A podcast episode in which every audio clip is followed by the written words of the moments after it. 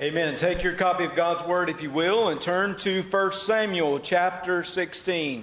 1 Samuel chapter 16. And I'm grateful you've chosen to come to worship with us today and what great things are happening, we believe, here on this campus and beyond.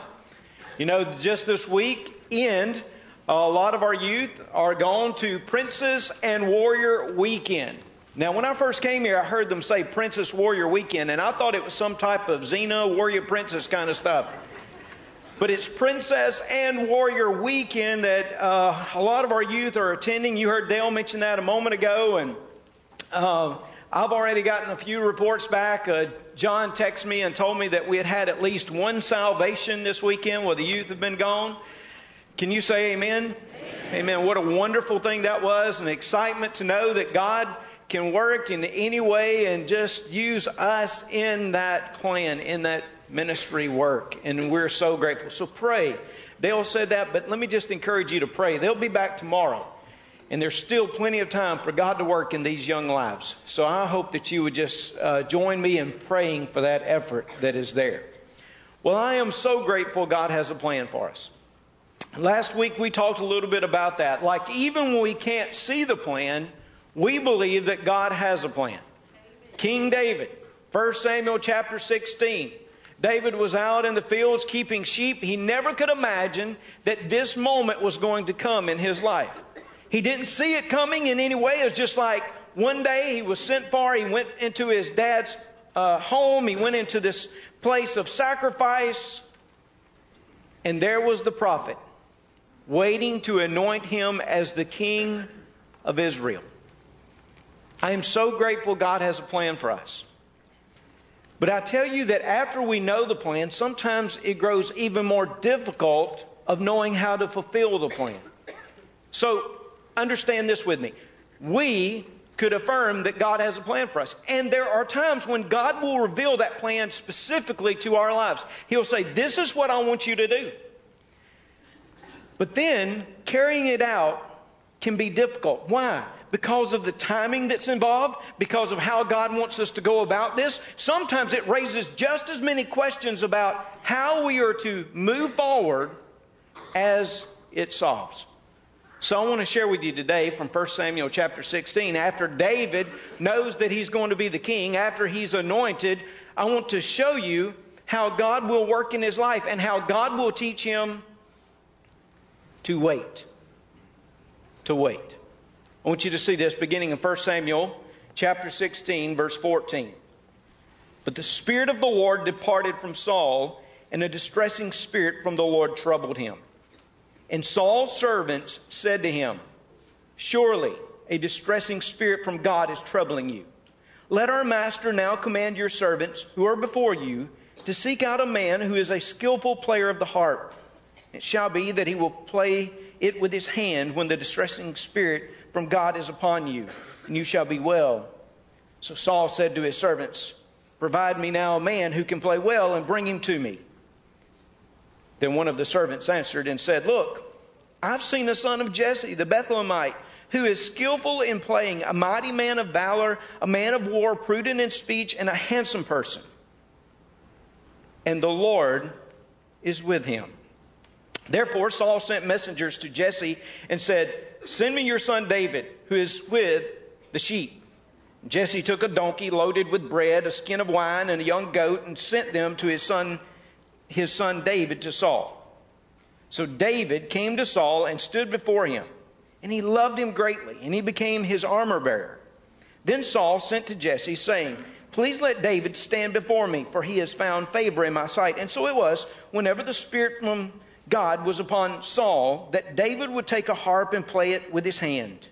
then Saul would become refreshed and well, and the distressing spirit would depart from him. Well, you know, after you have an anointing, you would expect a coronation, right? I mean, you've been anointed king. What is the next step in the process, in the plan? The next step, logically, would be a coronation event. If you've just been named the king of Israel, you've been anointed the king, then you would think there would be a lot of pomp and circumstance. There would be this great ceremony of calling all of the people of Israel together to recognize their new leader. But that is not what we're given here in this text. It's just kind of like they just nonchalantly move along, right? Like the narrative just kind of shifts to something else. We, we have David, he's anointed. Samuel obviously goes back to his home. And where does David go? What does David do after he's anointed king? Well, he doesn't get all his friends together and celebrate his anointing. Uh, he, he doesn't go and make all the preparations to be king. I, I love the way Chuck Swindoll, some of you know that he is one of my favorite preachers, biblical commentators that you'll find. I mean, he can really get down into the scripture, and yet he can make it so practical for us. And Chuck Swindoll says this about young David. He said, He did not go down to the nearest department store and try on crowns. He didn't order a new set of business cards telling the printer, change it from shepherd to king elect. He didn't have a badge saying, I'm the new man. He didn't shine up a chariot and race through the streets of Bethlehem yelling, I'm God's choice. You're looking at Saul's replacement. He didn't do that.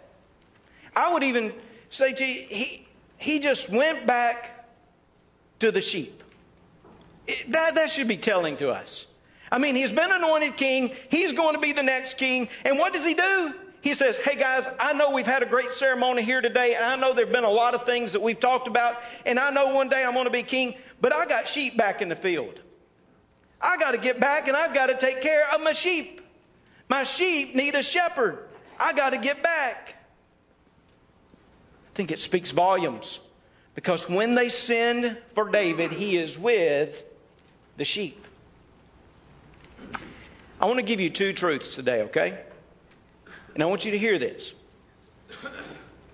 Even when we know God's plan for our lives, even when He has revealed it so clearly that this is what He wants to accomplish, there are moments when we need to wait while He works.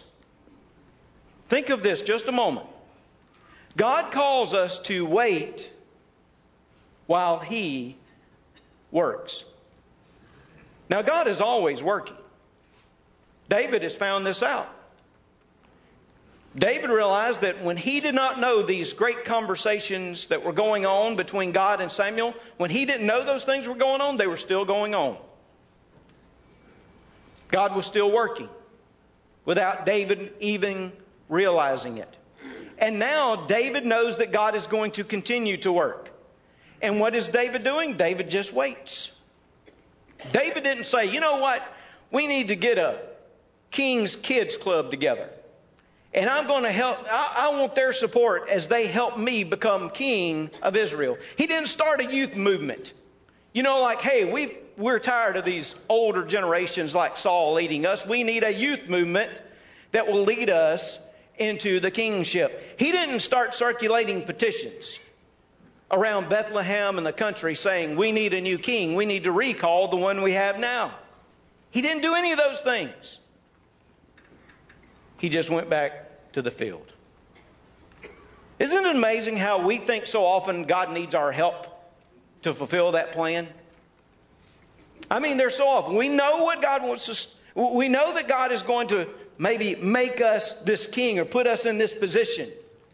But we feel that we have to help him out by doing whatever is necessary to become king. But I have found in my own personal life that we must fulfill God's will God's way in God's timing. It's just as important for us to make sure that we are walking with Him and we are obeying Him daily in His will. It's just as important as it is to see the end result of being in this position or finding ourselves as king. It is so important that we walk in the right way and that we fulfill it just as God wants us to. And sometimes we just have to wait. I think this is extraordinary for a young man like David to have the maturity to wait. I mean, David, I believe, is somewhere between 10 and 13. He could be as old as 15 or 16, but he has the maturity to say, you know what? I, am just going to wait on this. I know what God has said, but I'm just going to wait and let him work this out. I think that's incredibly mature because remember, Moses at the age of 40 did not quite have that maturity. Remember back to Moses? Moses, at some point, comes to this self awareness that he is the, the deliverer of Israel. I, I believe that while he's in the palace, he begins to identify with his Hebrew brothers and sisters, and he believes himself to be in a position to lead them out. I, I'm convinced as I look at Scripture that he feels like and he knows that he's the deliverer. So, what does he do? In so many ways, he takes things in his own hands. And when he, see, when he sees one of his fellow Hebrews beaten, he decides that he will kill this Egyptian taskmaster. That's what he does. And all indications, all indications is that Moses thought when he began this rebellion or this revolt that the Hebrew people would all rally around him and they would follow him against the Egyptians. Didn't turn out like that though, did it? Even the Hebrews began questioning him. Oh, what are you going to do to us? Who made you the prince? Who made you the great deliverer? Because Moses decided that he would fulfill God's destiny his way instead of following God in his way. See, that's what we do so often. So often we know, okay, this is what God wants us to do, but we can't wait on His accomplishing it through us in our lives. We just want to move the ball. How many of us like waiting? I mean, come on. I mean, how many of us get up in the morning and say, I hope I have the opportunity to wait today? No. A lot of times we have schedules, we have these moments where we have to be here and there. We're not thinking about waiting. We're thinking about how we can just get everything in for the day. We just want cut we want to cut straight to the chase. We want to make sure that we have just moved on in our agendas and in our lives. We don't like to wait. None of us do. We want to help God out. Timing is so important, though, isn't it? Timing is so important. Ask guys like John, I would say, Carlos Correa, or Jose Altuve, or old George Springer. Ben, I would name some St. Louis Cardinals, but we don't have anybody hit, all right? Think about them and the timing it takes, that they have to have the rhythm to hit the ball at just the right time. Timing's everything. Timing is so important in our conversations. Timing is important with having certain conversations with certain people. We know that. We live in this life. We recognize that timing is everything. And in God's plan, timing is still everything. You can know God's plan, but you must move according to His timing. You let God work certain things out. Don't push it, don't press it, just let God take care of those things. I mean, remember, David has been anointed, but there is still a king in office. How will he deal with that? How will he work through this process? He will let God take care of those things. It's amazing how God does just take care of things, doesn't He? How God just kind of works. We talked a little bit last week about those conversations we never know about and how God is just working in the background when we're just about our business. I remember just my trek to the state of Louisiana and how, how God was working, and I didn't even realize it. And in so many ways, didn't want to recognize it. I loved where I was and uh, didn't want to recognize what he was doing. But I was pastoring this uh, church down in Picayune, this church, Pine Grove Baptist Church. I'd been there about five years, and I loved it. It was incredible. God was just giving us a spirit of revival there at the church, and we had seen people saved. We, we had seen the attendance just increase, and, and it was just, it was humbling and it was exciting. I had, I had my treasure, think of this, I had my treasure approach me and talk about building a new building.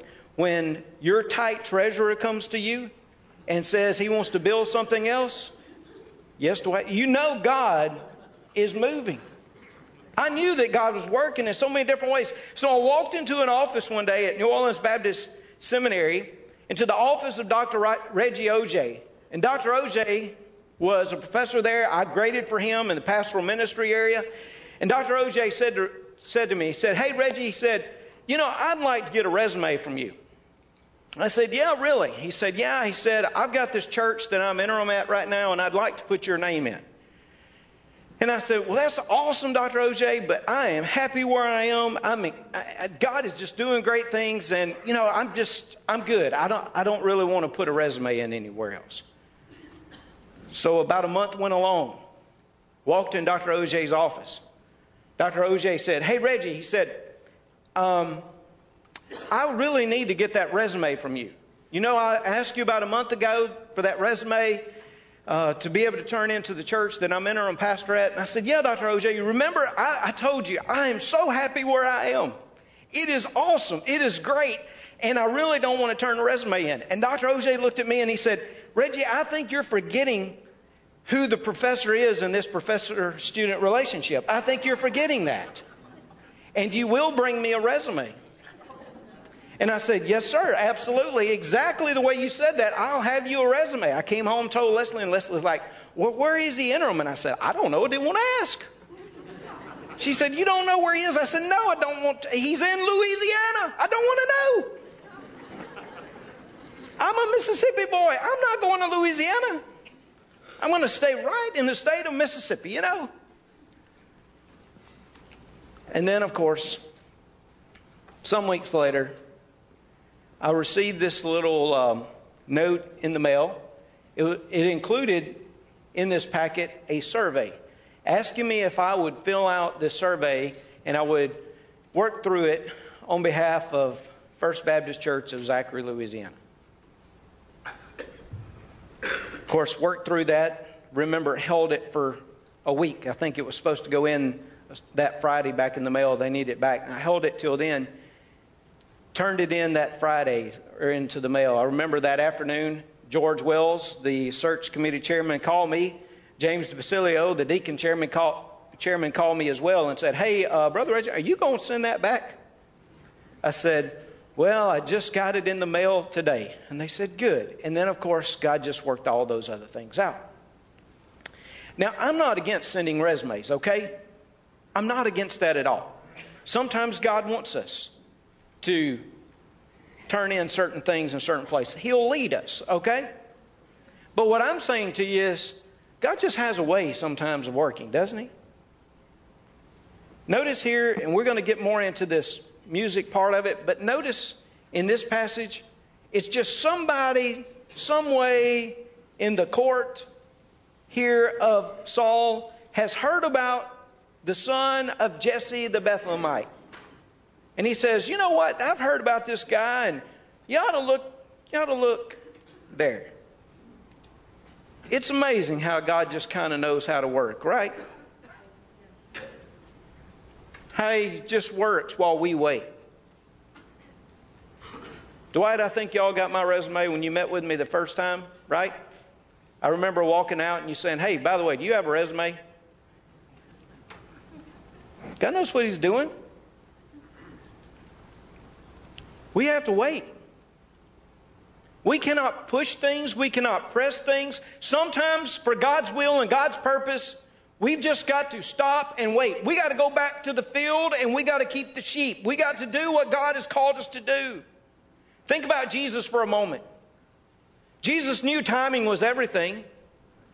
He knew exactly when he would die. He knew exactly God's plan for his life. Oftentimes, Jesus would say something to the effect, My hour has not come. It's not the right timing. When Satan tried to press him into making certain decisions, tempting him to skip the cross, is the way I identify some of those temptations in the wilderness. When he's wanting him to claim his messiahship at that moment and skip the cross, which was so necessary for our salvation, Jesus would have nothing to do with it. When his friends would try to encourage him in certain areas to do things that were outside of God's timing, he would have nothing to do with it.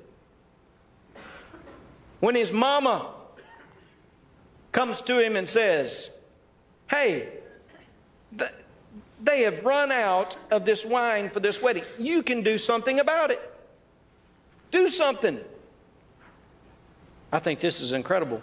Jesus would not even allow the influence of mama. That's a pretty heavy influence, by the way, right? Of mama to rush him. I say to you that we must be committed to God's will, but we've got to be committed to doing it His way and waiting in His time, waiting for Him to perform his will. So we wait while he works. Let me give you this second truth, okay? We work while we wait, or you work while you wait. Now that seems so contradictory, right? I mean, you just said wait while he works. And now you're telling me to work while I wait. That just seems so contradictory. No, it's not. It's not whatsoever. You know, God has called us to wait, but to work at the same time. For example, if you look at Paul and his letter to the Thessalonians, actually the first and the second letter to the Thessalonians, you will note in the first letter he says, Hey, Jesus is coming. Get ready. And here they are. They hear the word and they begin to wait.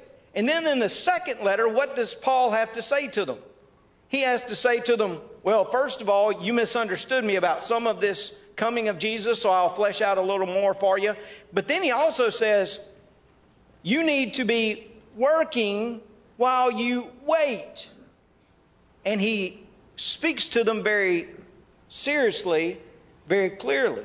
Because what had they done? They had just they just sat down and said, Well, Jesus is coming any day. There's no reason for me to do really anything. I just kind of sit down and wait on Jesus you know? So I'm afraid sometimes when I tell you that you have to wait, you all of a sudden think, well, I haven't got to do anything. Oh, yeah, you've still got to work. You got to work while you wait. God's the one that's overseeing this plan, and God is bringing all these things together. But what you are to do in that process is that you are to be faithful right where God put you, and you are to work as He has called you in those positions. Again, David has gone back to the sheep. He's keeping the sheep. Could you imagine if we had been, if we had just been told again that we were the, going to be the king of Israel? When we had gone back to the sheep, or if, even if we had gone back out there, we would have thought, man, this is such a menial task. I mean, I've got to be out here with these stinking sheep. I mean, how much more lowly do you get than taking care of sheep? Sheep, they don't have the largest brain, obviously, right? They are smelly creatures. I had one of them when I was smaller. Did you know that? Reggie had a little sheep. When I was younger, I don't even know how the sheep came to be in my house. But it was the little sheep. I didn't know any better. Sometimes I would like put a little rope around him and I would like drag him across the, uh, not drag, not drag, walk him across the yard. I mean, it was kind of cool. It was cool that I had this little sheep. And I did, I love that little sheep. And, but that little sheep smelled, and he was not the smartest creature I'd ever had. He was smarter than a cat, but maybe not as smart as a dog.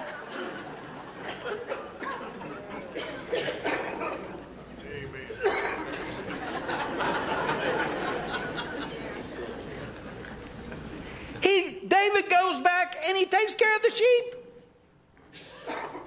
Because our God values our faithfulness in the small things. Before you can become king, you have to realize you've got to take care of the sheep.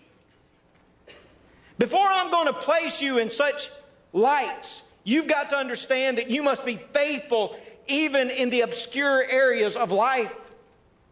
It is the New Testament principle that if we are faithful in the few, God will give us, He will give us great responsibility. He will give us more to demonstrate our faithfulness in. It is the New Testament principle. David just goes back and he's keeping sheep. He is taking care of the job that God had given him. That's what I'm saying is when you wait for God to do these wonderful, great things in your life, well, you're doing that, you need to be out being faithful in the small things. Nothing should be too menial for us. I've known folks, unfortunately, through the years I went to seminary with who would say, Well, you know what? I'm going to wait till I get in a really good church. They were talking about a big church. I'm going to get in there, and then that's, that's where I'm going to.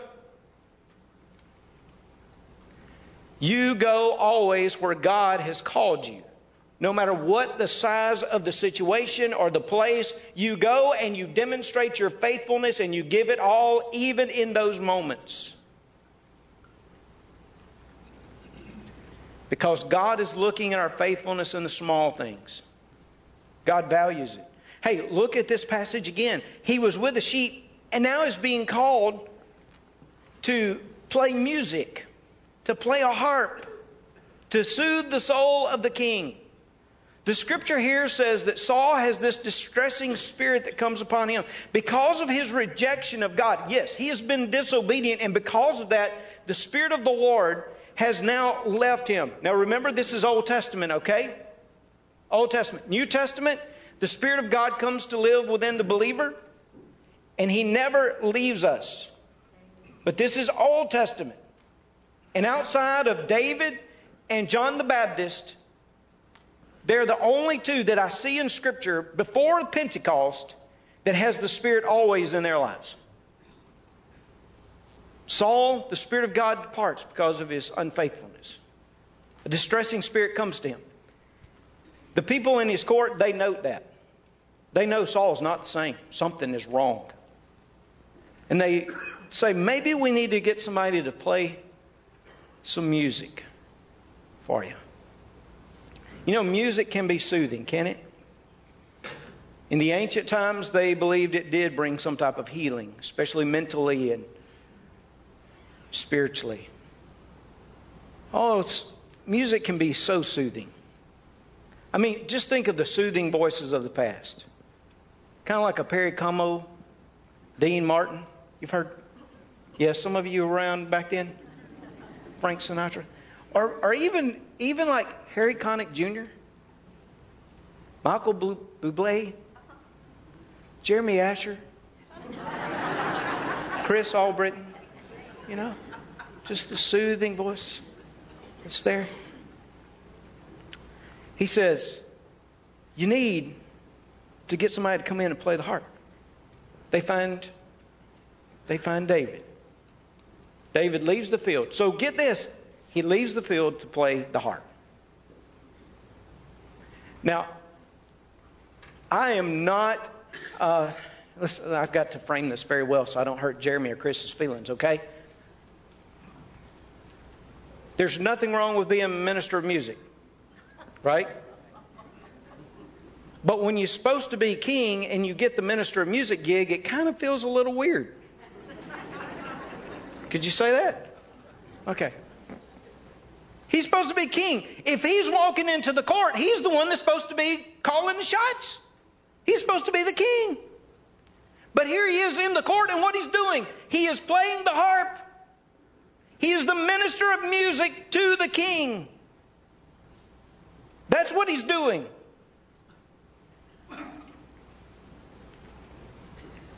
But what does David do? He does it. He does it faithfully. Because whether he's keeping smelly sheep or he's playing music in the court of the king, he's going to be faithful. Wonder why God chose this guy. Remember? God said, I look at his heart. He's got a heart to serve and to work. He doesn't always have to be in the limelight, wherever it is. He's faithful. He's playing the music. Moffatt translates this passage and he says, particularly, he played for Saul so that Saul could breathe freely, so that he could find relief and release. He plays this soothing music. Oh, music can, can certainly benefit the soul. No reason Martin Luther said that for every believer, before the Reformation was completed, for every believer they needed the scripture in their own language and they needed a hymnal. The two things they needed to be able to read the scripture and to be able to sing. David had this unique ability. If you don't believe me, look at the book of Psalms. And later on, we'll talk about his worship and his uninhibited giving to God. He was faithful in the small, and God opens the greater. God values our small work, those little things. God values them. Oh, and God uses them. Now, I've been trying to think about this. How could God use these things to prepare David? Well, certainly taught him humility through these things. He certainly was working on his character, but somehow there's something about being a shepherd that must qualify you for leadership. Because how had God really properly trained Moses? Through the vocation of shepherding. He had been the prince for 40 years, but he goes out to the backside of the desert and he keeps sheep. 40 years. God chooses David, a shepherd here, because there has to be some analogy, right, between leading people and leading sheep. There has to be of guiding, protecting, caring, feeding. David would lead the sheep of Israel. what would he do? He would protect, and he would care, he would feed, he would encourage, just as the shepherd did. It is also, I think, no coincidence that the term pastor in the New Testament is the same term as shepherd. The pastor the shepherd, the leader, the one who is to help, protect, and love, and care, and show concern.